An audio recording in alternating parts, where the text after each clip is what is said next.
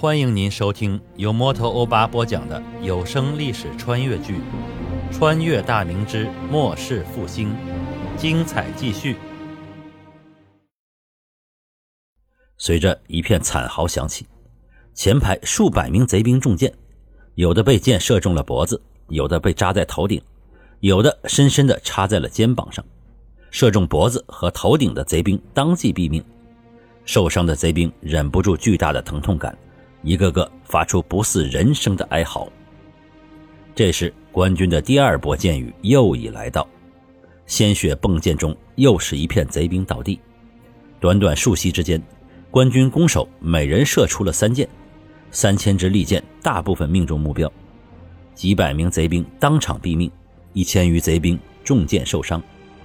前排的贼兵已经吓坏了，这种没交手就死伤的震慑太大了。贼兵们开始朝着两边和后边逃散，以避开弓箭手的打击。本就不算整齐的贼兵阵型顿时乱作一团。卢相生此时在官军侧后方两百步左右的地方，身后已传来了大队骑兵启动的马蹄声响。卢相生一颗马腹，武明义窜了出去，从斜巷里冲向贼兵。周围的亲兵急忙跟上，武明义越跑越快，卢相生将身子压低，一手持缰绳，一手倒提长刀。距离混乱的贼兵还有五十步左右时，卢相生双腿猛地一夹马腹，武明义嘶鸣一声，加速向前冲去。离敌阵十步左右，武明义的速度达到最快，卢相生放开缰绳，双手横握二十斤的长刀，冲入敌阵。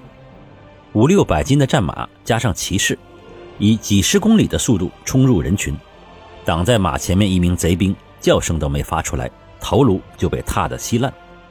卢相生手中长刀并不劈砍，只是将双手紧握横举，刀锋所过之处，数颗贼兵的头颅便已飞起。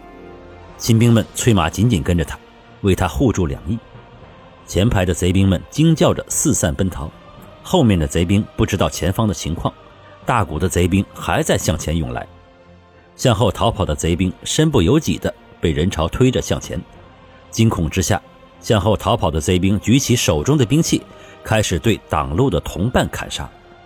负责指挥的贼兵头目早在官军的箭雨中毙命了，贼兵已失去了指挥，一个个像没头的苍蝇四处乱窜。这时候，就算再有人指挥，也没人听命了。先保住性命再说。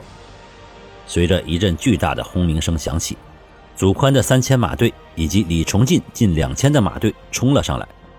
祖宽和李崇进早就看到场上的形势，两人各自带着精锐的亲兵，杀向几百步外护卫两翼的贼兵马队。那面的贼兵马队被前面四散逃窜的部族冲乱了阵型。前后左右都有自己人拦路，眼见着官军大队骑兵冲来，却根本无法提起马速对冲，就算想掉头逃跑也被阻拦。马队上的贼兵心胆俱裂，挥舞着手中的兵器砍杀着身边的部族，想杀出一条路来，但哪里还来得及？官军的骑兵早已冲了起来，几百步的距离正是马速提到最快之时，贼兵马队。就这样眼睁睁地看着官军杀了过来，许多贼兵马队眼里最后的景象就是巨大的战马跃向自己，绝望地挥动着兵器想要阻挡，但一阵剧痛传来，自己或是飘向空中，或是跌落马下，带着满腔的不甘和恐惧，进入了无边的黑暗当中。卢相生手中长刀已经斩杀了数十名贼寇，身上的衣甲。仿佛被鲜血浸泡过，腿甲、裙甲上数处刀劈斧砍的痕迹，上身的甲叶中插着几支箭矢，身边的亲兵已有数人落马，在如此拥挤的人堆里落马，结果不言而喻。胯下的武明义速度逐渐开始降了下来，冲阵开始有些阻滞感。他正要再次用力催动战马的时候，一阵隆隆的马蹄声响过。前方两边的贼兵惨嚎连连，周围的压力迅速减轻。卢相生双眼迅速一瞥，原来是辽东的官军马队冲了上来。数千马队冲锋的势头，可不是他这几十人能比的。用摧枯拉朽之势形容毫不夸张。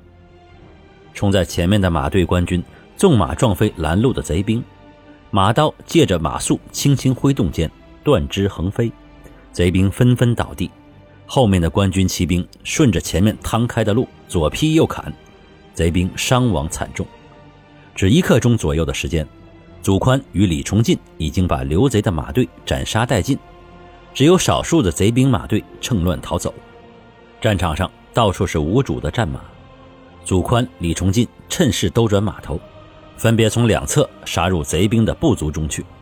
片刻之后，便杀透阵型，与中路冲锋的官军合在一处。祖宽手里的狼牙棒满是残肢碎肉，李崇进也是浑身浴血，手中长刀犹自滴着血迹。两队会合之后，由各自的副将继续带队冲杀。两人则是放慢了马速，从大队中退了出来。卢相生这时赶了上来，待要继续纵马向前。祖宽伸手一把带住武明义的缰绳，冲着卢相生大笑道：“哈哈，督帅，剩下的事儿就叫儿郎们去做就行了。咱们上去，他们还要分心照顾咱们。这回叫他们杀个痛快好了，哈哈哈哈！今天真是爽快，咱老祖头头一回看见文臣上冲阵。”佩服佩服啊！一边的李崇进也笑着冲卢相生伸出大拇指：“杜帅永不可挡啊！卑职也是从心里佩服杜帅。”卢相生见漫山遍野都是四散奔逃的贼兵，个个斗志全无，知道大局已定，心下也是欣喜不已，向着祖宽和李崇进笑道：“哈哈，关宁铁骑果然名不虚传。”二位将军带的一手好兵啊！今日之战，两位当居首功。待扎下营盘后，本官自会上报朝廷，不日当有封赏给两位及立功的将士。祖宽咧着嘴哈哈大笑，哈哈哈！首功当是都帅才对啊！俺和老李跟在都帅后面打了个顺风仗，哈哈！都帅报功的名单里有俺的儿郎就行。卢相生正色道。今日之战，如果单凭我手下的部族，虽不至于败，但不会这般大胜。本官自会据实上奏，该谁的就是谁的。关宁铁骑居功为首。这时，官军的部族已赶到，卢相生下令迅速打扫战场，搜寻官军的受伤者，收敛阵亡的官军遗体，收集贼兵丢弃的兵器和盔甲，以战马为重。卢向同带着几十名手下，兴高采烈地东奔西跑，收拢旷野上里无主的战马。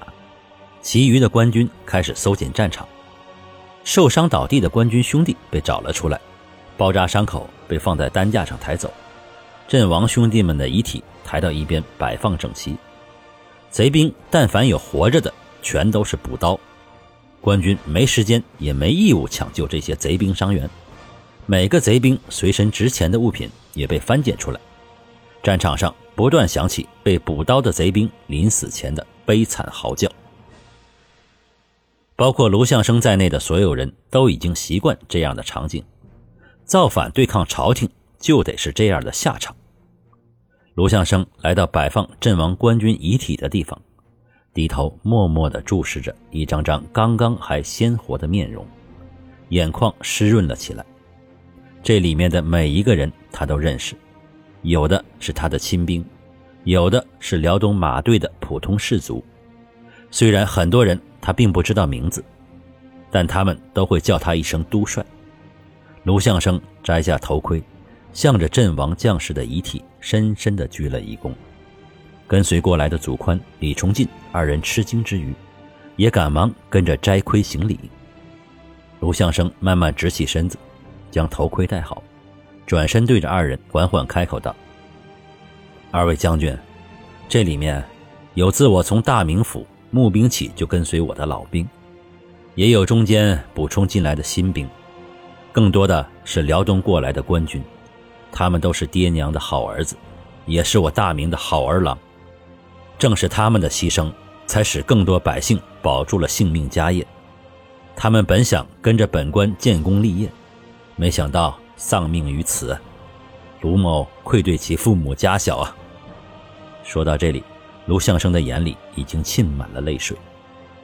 祖宽戴好头盔，搓搓手，开口劝道：“呃，杜帅，俺老祖是个粗人，在战场上也拼杀了十几年，见惯了生死。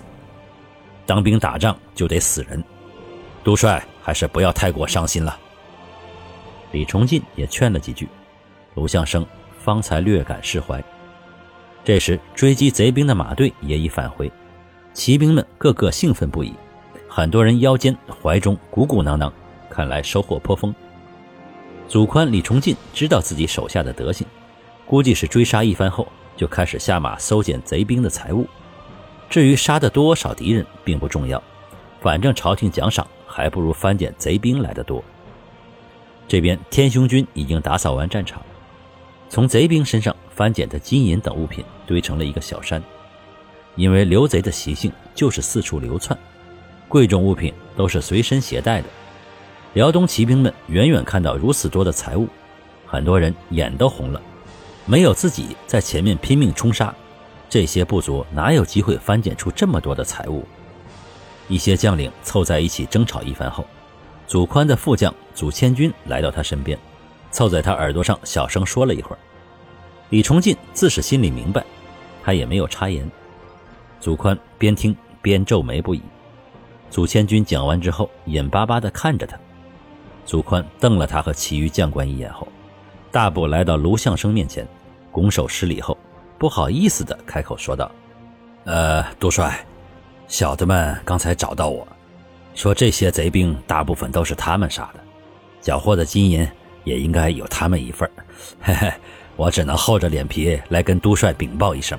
至于如何处置，督帅尽管示下。”属下绝无二话，那些杂碎们要是敢不听话，老子砍了他们的头。卢相生刚才已经看到那边的情况，所以对祖宽的言语并不感到意外。